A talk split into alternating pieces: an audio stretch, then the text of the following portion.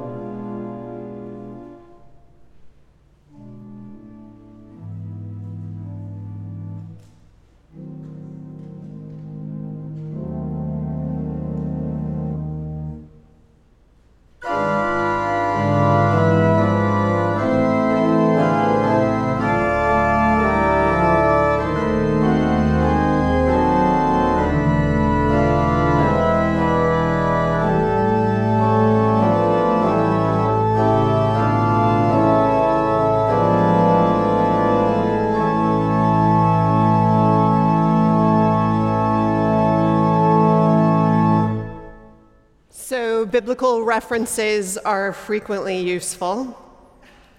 Last week we talked about the Holy Remnant. This week I was thinking maybe we should talk about Exodus.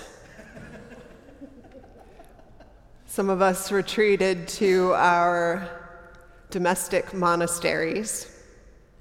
One elongated snow day, but without the snow and some deep uncertainty and worry swirling around us instead. And for once, perhaps for decades, we are gathering and going to continue to gather, not in one place, but spread around, connected by our technological possibilities. Some of you have already sent us ideas about how we can be together in new and different ways, and so please continue to send those ways we can stay connected in these times. That will be important. And we'll start looking at those in earnest this week as some of the other questions have already settled themselves. If you're connecting via live stream, welcome. If this is your first time, a special welcome via live stream. You might notice, and you can get yourself familiar over the weeks to come, that underneath are some links, some links to a virtual coffee hour that we're going to be experimenting with this week, thanks to some of our lay leaders an opportunity to give online during the offering and later. If you go back to our website, the church website, to the worship section, where we also invite you an, another way to link into the live stream, you'll see a possibility of downloading the order of service so you can follow with us on Sunday. So, welcome. This week, among us is John Buehrens who asked, who I asked to preach this day when I thought I would be in Rochester preaching at our former intern Sherry's installation, but that got canceled. But I didn't let John off the hook. Instead, I thought it would be a chance for me to do what I did for years as a young adult, which is to sit at his feet and listen to him preach and to take it all in, which I loved and I look forward to again today. And I'm grateful for him being here. I'm also thankful to the choir, Fearless and Stubborn Too, and the Bell Choir, who are here spread at a healthy distance from one another, singing for us and with us today. For Richard Davis Lowell, who's come to reflect and help lead worship. To Joe Dellert, who with his wife, Nancy Buffum, is leading our annual giving campaign. To Lori Lai, a member of our board, who's going to lead us in our brief announcements, which are different and not so brief this morning, to Eric Shackelford and Shuli, who are running our cameras today, for all of the people who are allowing us to do this worship together. So, I wanted to light a candle this morning. A candle for all of us, wherever we are, knowing that our light and warmth and presence is still here, still burning bright, a symbol of the togetherness that holds us and the reunion that will come in time. And as John's wife Gwen is fond of saying, consider yourselves hugged.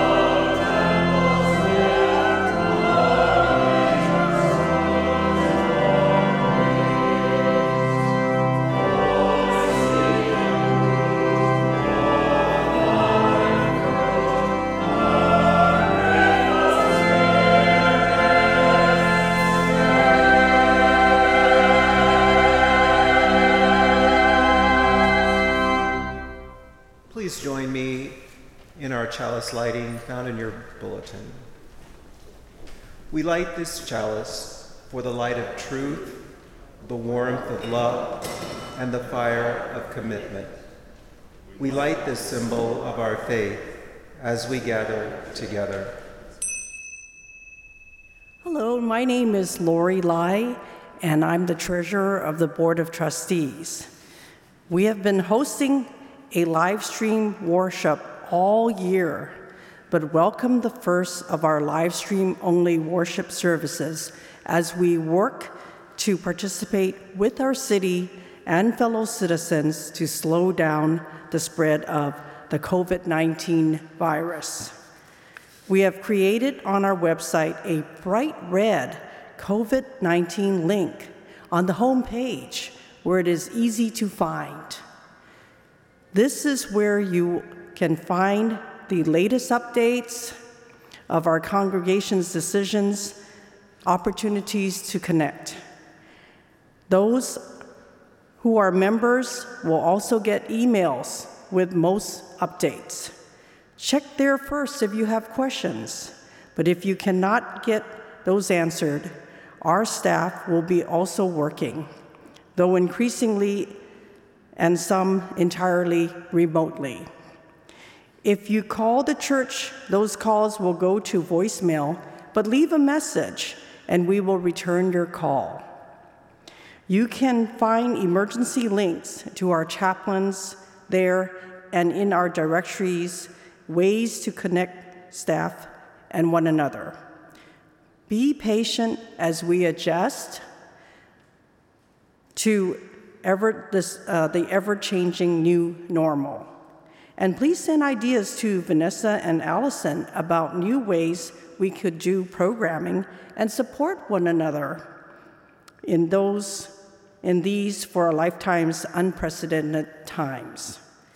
Given the city's rulings on all large gatherings and upcoming events, and all upcoming events have been canceled. All of those notices are on our website in that COVID 19 link. We will also expect that most other meetings at church will likely be canceled for the rest of the month and have to meet through phone or Zoom, and we can advise you how to do that. Email us if you have questions. And now, let's hear a quick announcement from Joe Dillard, who, with his wife, Nancy Buffum, are heading up our annual pledge drive. Joe? Oh, woe is me! I have to run a pledge drive, and there's a pandemic! This is horrible. Oh, wow, are we? I just checked the numbers 97 pledges, $330,000, and it's only halfway through. You guys are amazing. So we are doing it. They can try and keep us away, but we're together. So together we can keep this pledge going I invite you to go to firstuusf.org and push the green button. It will let you pledge online, at home, safely. So please come pledge. Thank you.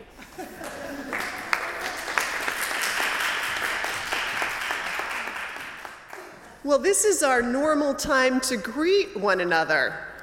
So, we invite you to take a moment to greet the people who might be in your environment, including your cats and dogs. Wave to your neighbors. People at home, stretch, tighten the belt on your robe and pajama shoes. We'll, we'll greet each other briefly, and then the bell choir will pull us back. Okay. I'm Kathleen Quenneville. I'm a member of the Bell Choir, and our director, Reiko Lane, has asked me to say a few words before we play. Um, you may have heard that about three weeks ago, uh, we had a break in in the church, and all except one octave of the bells um, was stolen. Um, the value of those bells was $16,000. Um, so you may be wondering, why are we playing the bells today, and what are we going to be playing on? Um, so Reiko did a, um, one octave arrangement of Ode to Joy. So we're going to start with that. And then we are renting some bells, and this is only possible because Reiko knows everybody in the bell community. And so we are renting the bells for a short time um, while our insurance claim is pending. Um, so we expect um, that um, we'll have some idea of what kind of money is going to be needed then to replace the bells. And are we going to be able to get a new set? Do we need to consider buying a used set? Um, so, first we'll do Ode to Joy, and then we'll go into Finlandia with the rented bells. So, thank you.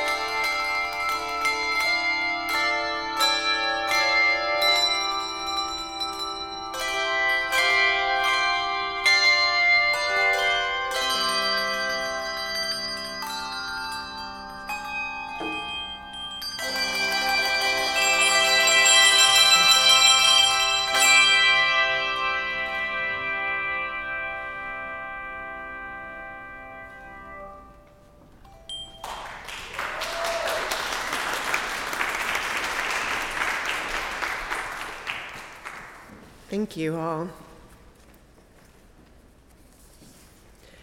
I want to invite us, those who are able to rise in body and spirit, we're going to say together our covenant, and then we're going to sing our doxology.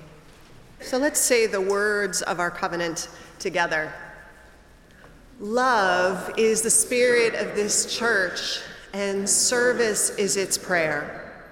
This is our great covenant to dwell together in peace, to seek the truth in freedom, and to help one another.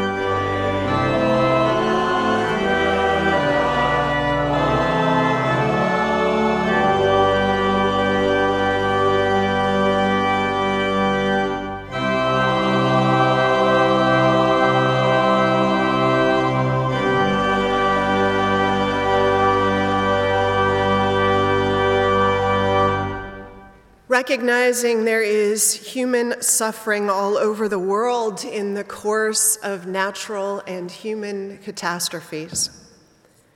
We ring our gong today in honor of two such places of suffering and struggle. We ring our gong, as we have every week since July, in honor of the seven children who lost their lives in federal custody in our detention camps. And we let that ringing symbolically stand for all those adults who have lost their lives in these camps and all who remain in them, many separated from their families, and for those in makeshift refugee camps along the border, awaiting asylum hearings, now even more precariously concentrated together there than ever before. And this morning, we also ring our gong for other losses, those most on our minds this week. Those we lost to the virus we know by name now. Rehearsed daily in the updates we read, the symptoms we memorize. As of Friday, worldwide, there were by official count, 4,613 deaths from COVID 19.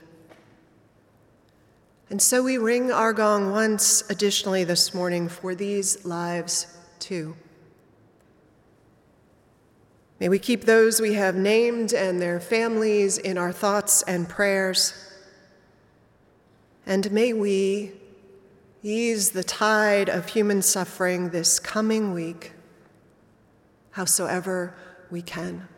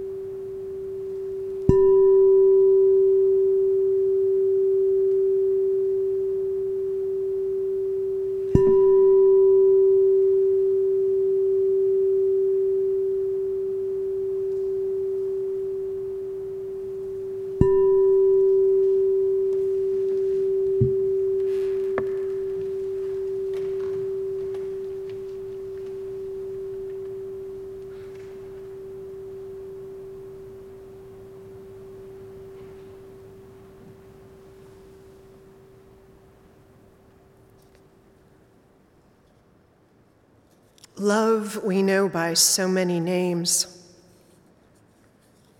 Love that defies reason, surprises us with its demands. Love that reaches far beyond the grave and into the womb also. Love that lets itself need, want, hope, hurt, forgive, demand. Love we know by so many names. Love who some call God. And who all of us embrace on its own terms because there is no option to do otherwise. This mysterious, tremendous gift, larger than and deepest within ourselves. Help us to stay connected to this deepest source of connection and sustenance, to know love as that which holds us even before any human hands did. Love as something indestructible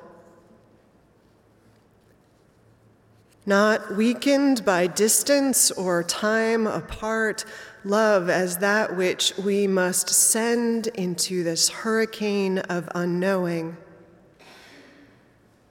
Wrap around us in these days of vulnerability we feel in our bones. Knowing what it has always meant to be human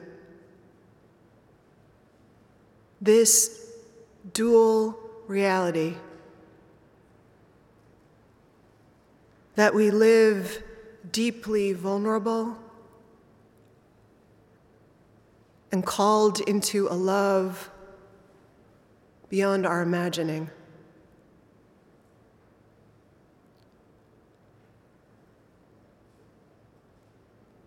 It's this love we send out this morning in prayer on the wings of prayer and the meditations of our hearts that we send to all who are sick, who are afraid themselves or for their loved ones. That we send to all those who do not have access to health care and all the things that keep our bodies most resilient, too.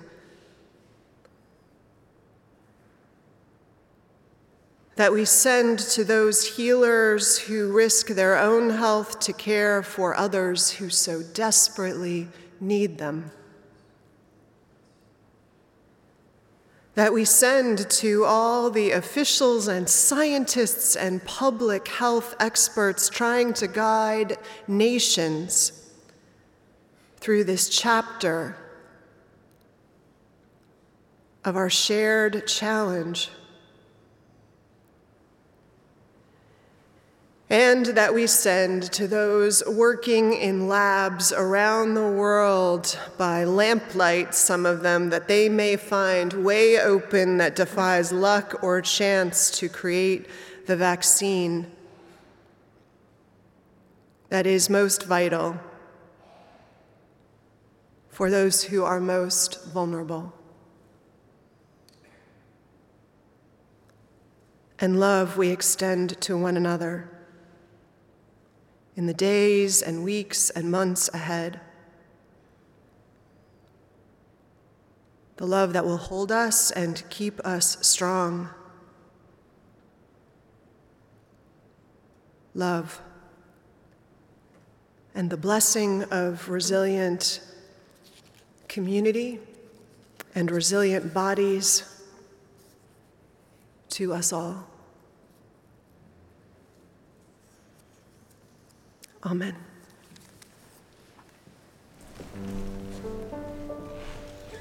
Mm.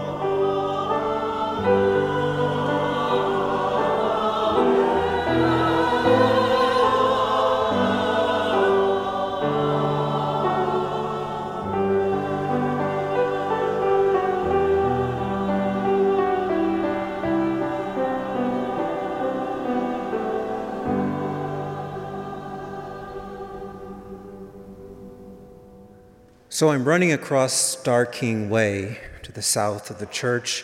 St. Mark's over my corner, over my shoulder, and I sure hope that light at Gough is red.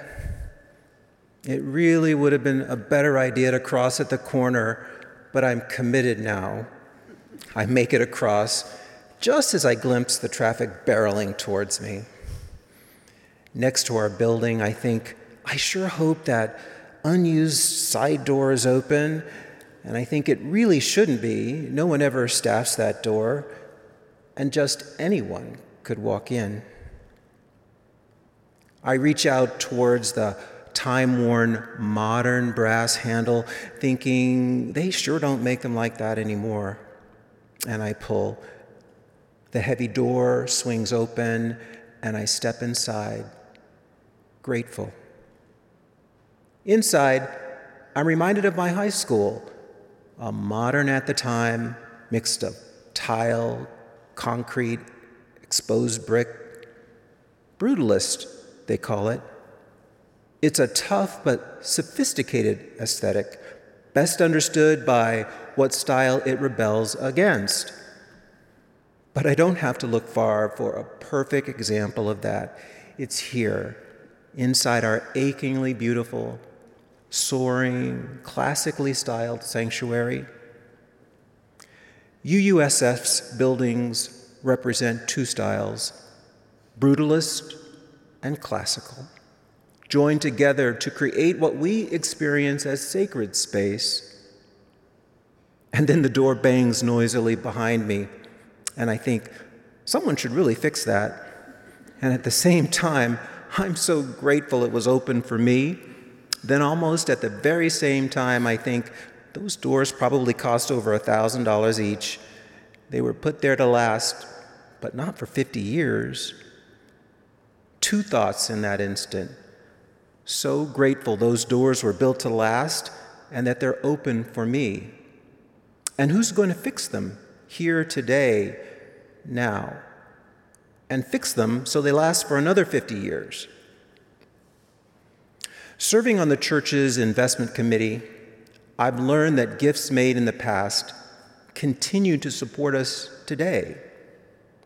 In the 1960s, when this campus was built, it cost a fraction of what it would cost to build today.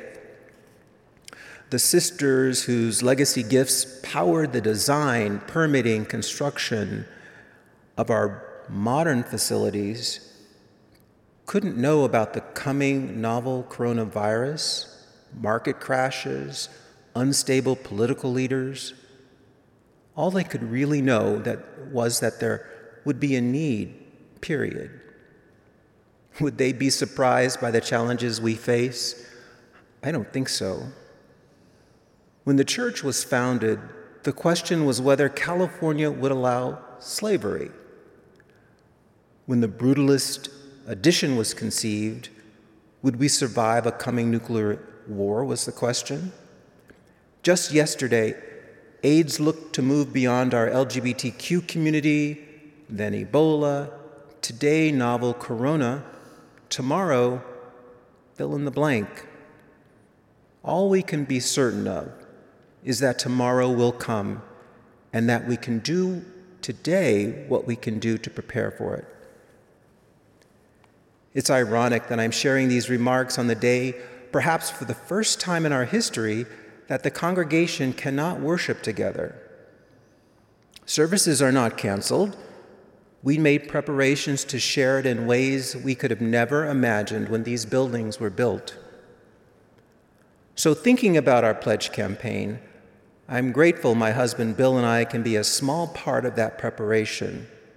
Our pledge, so small in comparison to what's been done before, joins with yours and yours and yours to prepare us for a future full of what we don't know for sure but that we do know some of us will be around to experience. So, whatever you connect with, our building, our ministers, our newly rebuilt organ, homeless or social justice ministries, Black Lives Matter, join me as we prepare for the future we can only imagine, but will come. and with apologies to James Weldon and J. Rosamond Johnson, sing a song full of the faith that the dark past has taught us, full of the hope that the present has brought us, facing the rising sun of this our new day begun. We march on till victory is won.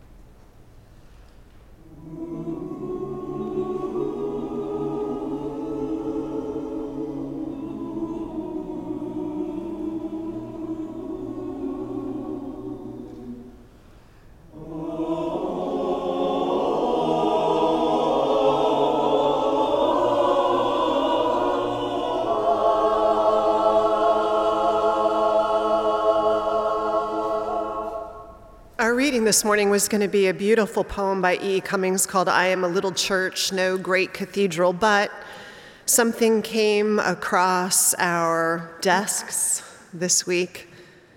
A reading by UU poet and Bay Area resident and minister Lynn Ungar. It was written on the 11th of March. The title is Pandemic.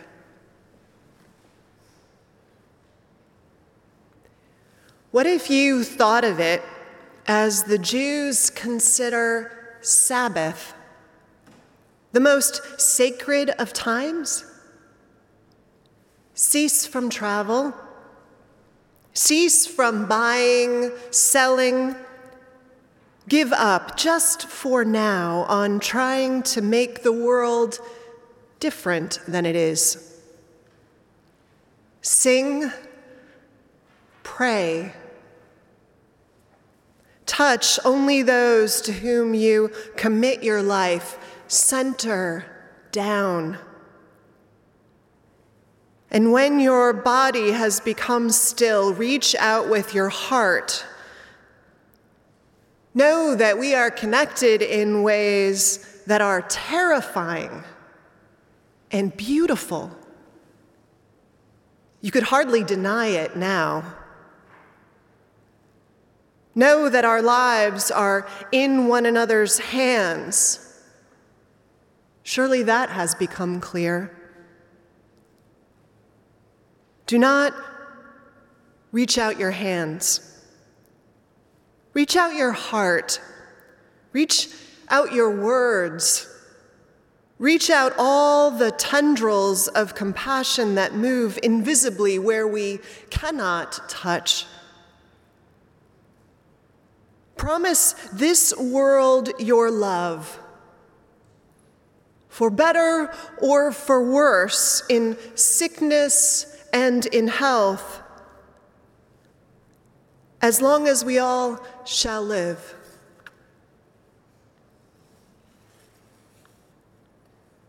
Here ends our reading.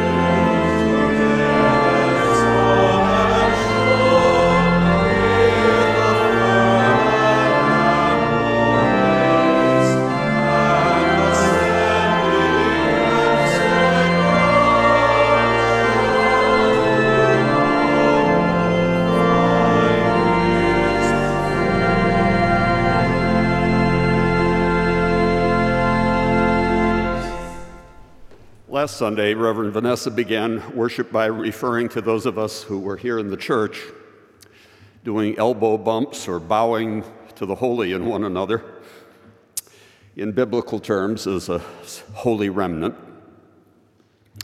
And today, the slice of the congregation present is smaller still. Blessings on the courageous choristers who allow our worship not to take place without song. And I especially thank Nancy Hardies, who this week sent many of us video clips of people in Italy, a country that she and I both love, now under quarantine, but going out on the balconies to sing to one another. As Vanessa and I both know, even in ordinary times, those of us who come in person to worship here are but a slice of the larger constituency we serve.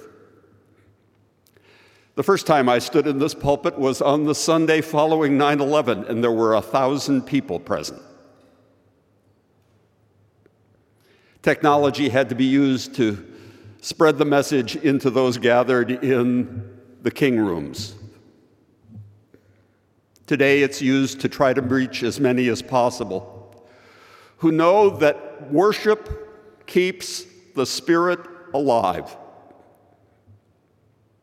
In the middle of the 19th century, when infectious disease was rampant, one of Boston's leading physicians was Oliver Wendell Holmes Sr. And he was asked why he faithfully attended worship at his Unitarian church every Sunday. His response was, There is within me a plant called reverence, and it needs watering at least once a week. We come here to renew a basic attitude of gratitude for simply the unmerited gift of being itself in all of its beauty and fragility. Our spiritual capacity for love, transcending even isolation. Our commitment to love manifesting itself in community as justice. Watching at home last week, and I hope today, are many who are wise to protect their health, the older part of our community, but also the parents with children, like my own daughter, who currently chairs the committee overseeing the spiritual growth programs for the young. You know, typically, that brutalist part of our building in a given week will host 3,000 people. And they too ought to be in our thoughts and prayers this morning. Praying that we can soon return to welcoming and serving them all in all of their diversity, their artistic creativity, their efforts for justice, and their spiritual deepening. It's now poignantly poetic that yesterday was Pi Day, 3.14 2020. We had hoped to have hundreds here after the service for a celebratory luncheon, right, Joe? Your idea. With due precautions taken, of course, sharing pies. The only cost being that of hearing what it takes to keep our worship, our community life, our hospitality for the whole city, our good work going, mostly through pie charts about where the money comes from and where it goes, all in the hope that you might feel moved to be just a bit more generous than you have been in the past and realize a bit more deeply how this institution grounds us all and is still needed in these perilous times. Well, that's not going to happen, except for a few of us who'll stay to have sort of a little symbolic pie together. So it falls to me to share a few highlights. The goal in that operating fund drive this year is at least $600,000, maybe better a little bit more than that. But that is only part of what it takes to keep this church and center going. That costs, friends, a million dollars more. Fortunately, those who share our building provide almost half of that. The other half comes from grants, special events, and as Richard pointed out, earnings on gifts from the past. It now seems almost inevitable that in the year ahead, those investments will be damaged some, that we will face some downturn in the economy. And so I hope we will do what we can to pay our staff that works so hard for us a fair wage, and to meet our other commitments and to maintain this building, which its founders intended to weather many things, earthquakes and epidemics alike. And that we will avoid doing to our investments and those gifts from the past what farmers call eating the seed corn. I think I first heard that phrase when I was a teenager in a small town where many of my classmates lived on farms. And then when I went off to college on a scholarship, I spent my summers working with many of their dads on the ore boats on the Great Lakes, hauling iron ore and coal and limestone for industrial America. I had a good union job, United Mine Workers, and it paid so well that I got out of college debt free. And while I loved being a deckhand on those summer days, especially on the first mate's watch, four to eight, hosing down the deck as the sun came up, greeting it with a reverence, and then painting until the sun went down in the evening.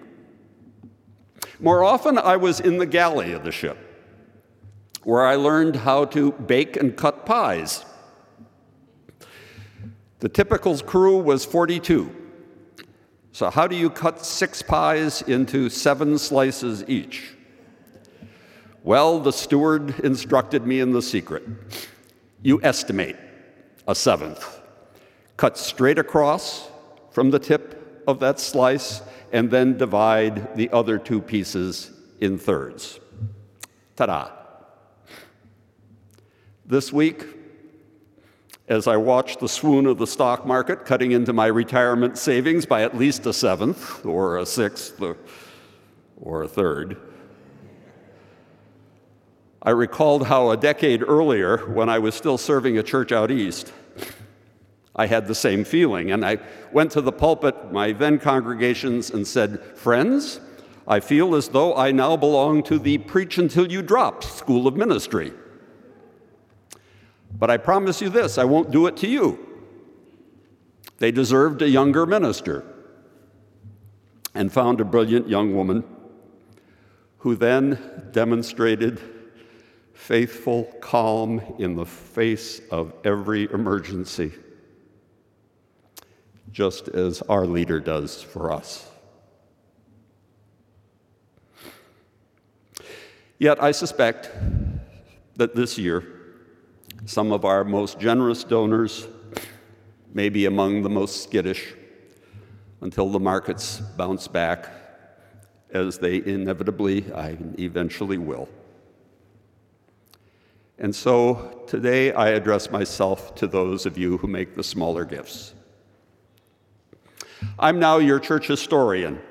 My next book will be about the influence of this congregation on this city from 1850 to the present. The working title is A Religious Center with a Civic Circumference.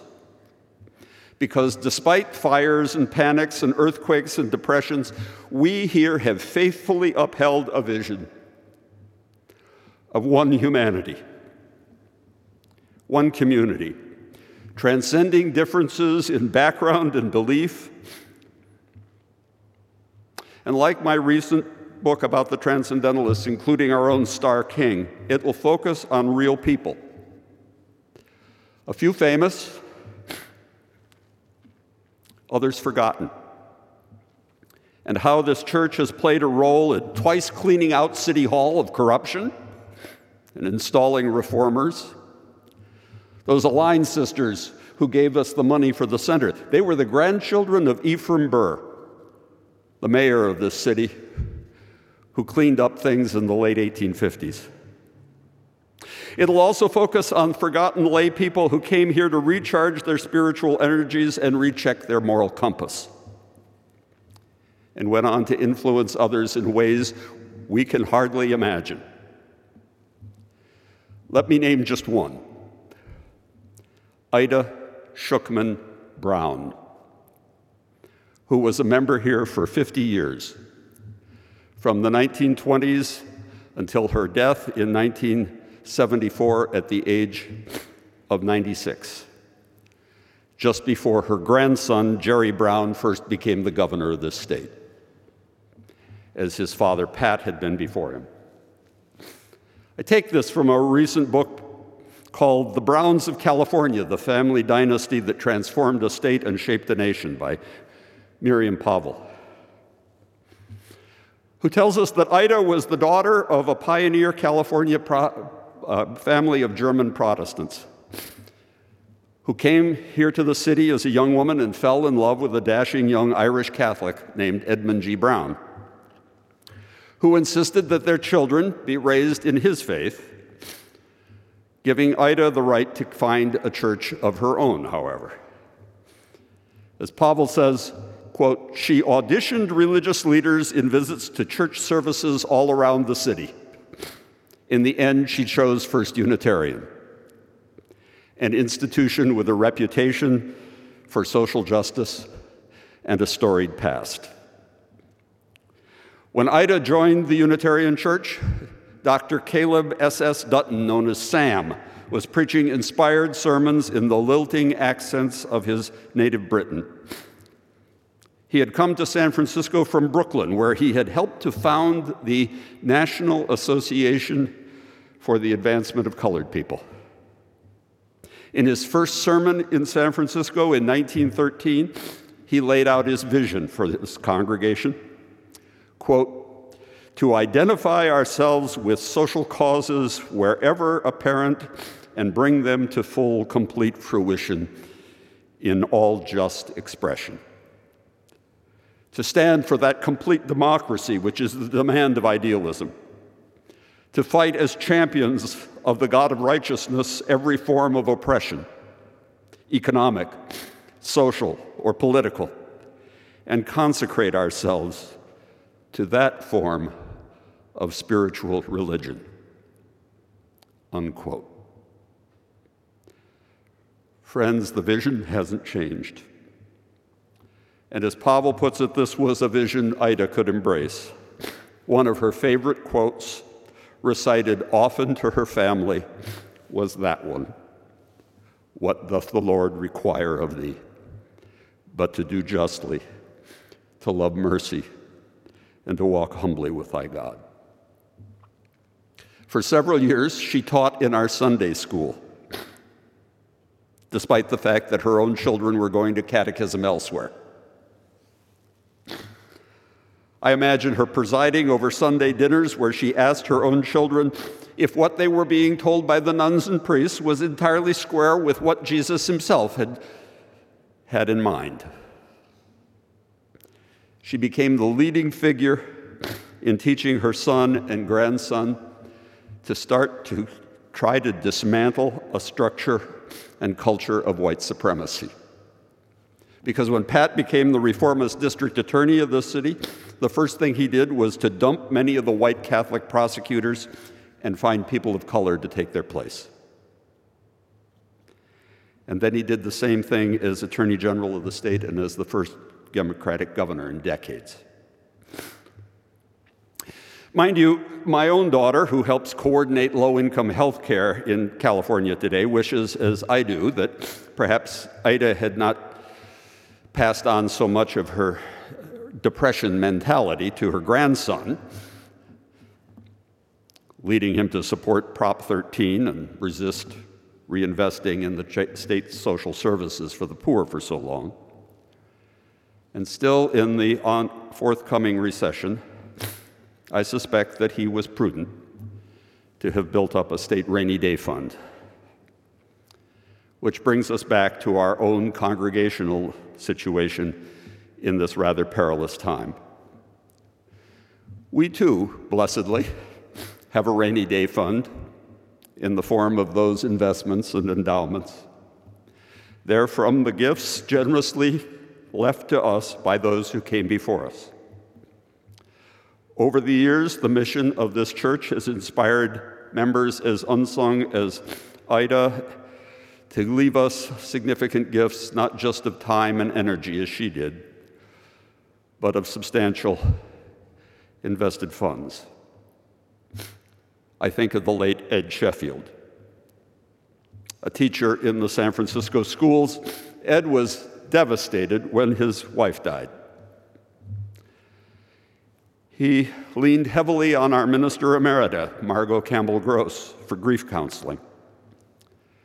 They had never had children.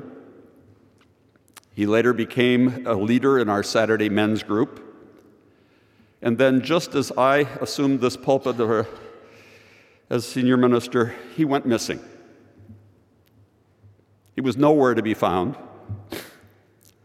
And thanks to the health privacy laws, no institution would tell us whether they had him or not. And then J.D. Benson, our assistant minister then for pastoral care, brought the gift of her experience. She just wrote him a personal note at his last known address and got a reply from his court appointed conservator.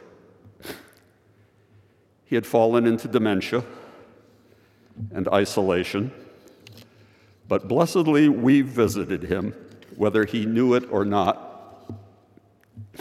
before he died in nursing care, because it lessened our guilt when he left us and two other charities over a million dollars each. He probably had no idea that his estate would be that large but bless you, Ed. the gift, and the love echo on. So I guess here's what I have to say today.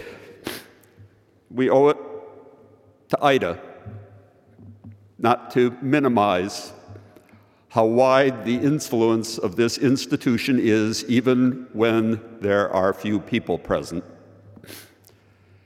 And during her time in the Depression and World War II, attendance here was sometimes smaller than it is this morning. We'll still be here, even after this period of closing the center and curtailing worship in the flesh has passed. The question is, as always, with what faith and what influential effect? There's a chance, if we are generous enough in this present moment of crisis, that we could again have an assistant minister for pastoral care and outreach. I happen to know the person under consideration whose gifts would add youth and other diversity to our ministry. And we would give the staff that cost of living increase that they surely deserve. Most recently, I made the last payment on the rather sacrificial gift of $50,000 that I took out of my savings for the capital campaign that we undertook to do some deferred maintenance on our buildings. And this year, since that commitment has relieved my budget to some degree, I've committed to give at least $10,000, a big chunk of my income, to support the ministries and annual operations of this congregation. There are roughly 15 others who will join me at that level or more. And when I first came here five years ago, there were only three. So the capacity for greater generosity is here among us. But this, as I say, is a time that requires gifts both great and small. Never imagine that giving $10 a week or a month or maybe just once does not matter. It does. As I've learned to giving to the college that gave me that scholarship that made me capable of writing books and having spiritual influence, my small gifts over the years, participation gifts, as fundraisers called them, helped to show alumni far wealthier than I that many, many cared, and then to strengthen and endow new programs and new outreach. It's hard saying all of this when I can't even see most of you. But if you're watching this online, I hope you really will go to the website and use that green button to pledge or make a donation, great or small, to sustain the future of the First Unitarian Universalist Society of San Francisco. There are moments when we worship together, friends, when my heart just dissolves. All of its defenses drop, and I am overwhelmed with a sense of renewed love, not only for all of you and your faithfulness, but for the gift of life, the unmerited beauty of being the chance to keep going and caring and helping to make this world a bit more like it was meant to be. So please know, wherever you are, that you are indeed loved. Though you may be in self quarantine, you are not alone. You are spiritually and deeply and permanently connected through this remarkable place and its community. So may it be. Amen. And now our offering will be given and received virtually. So thank you all who have made your pledges this year already. Those who haven't, we would encourage you to do that this week or even right now. You can go to that big green button. And also, there are these exciting links for online giving that you can explore too. It's a whole new world for us all.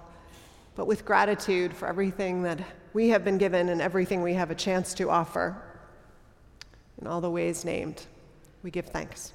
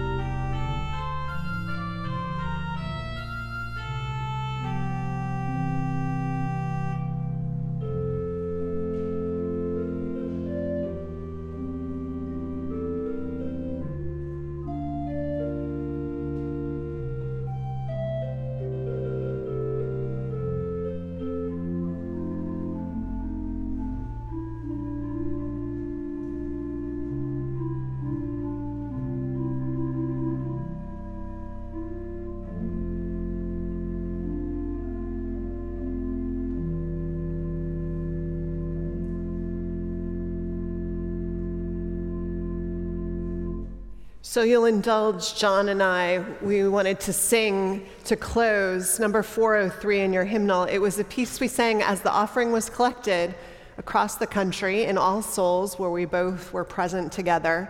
Seemed appropriate, this reach across our nation and across time and places that bind us.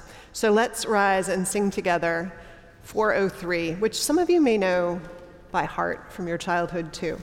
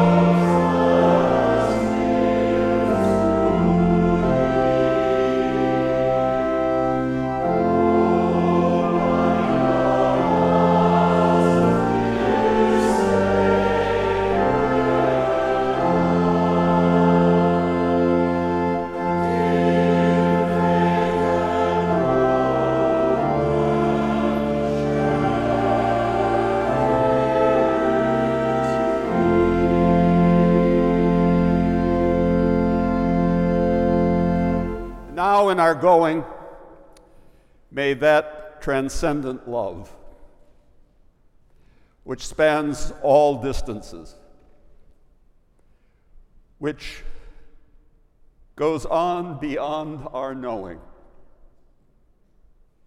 may that love shine out also from within us and bless us and keep us.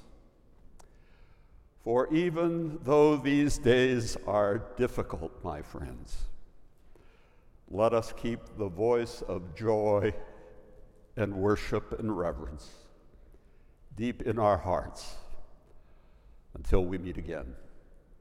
Go in peace.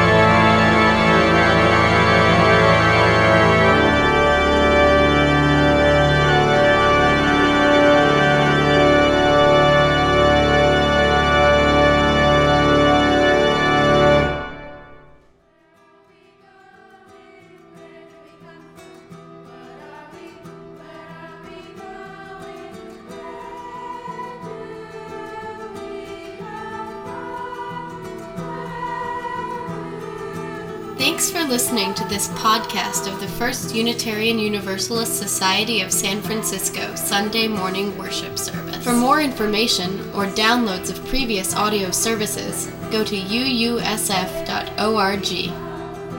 The work of this church in the world is realized through the generous financial support of all who call this place home.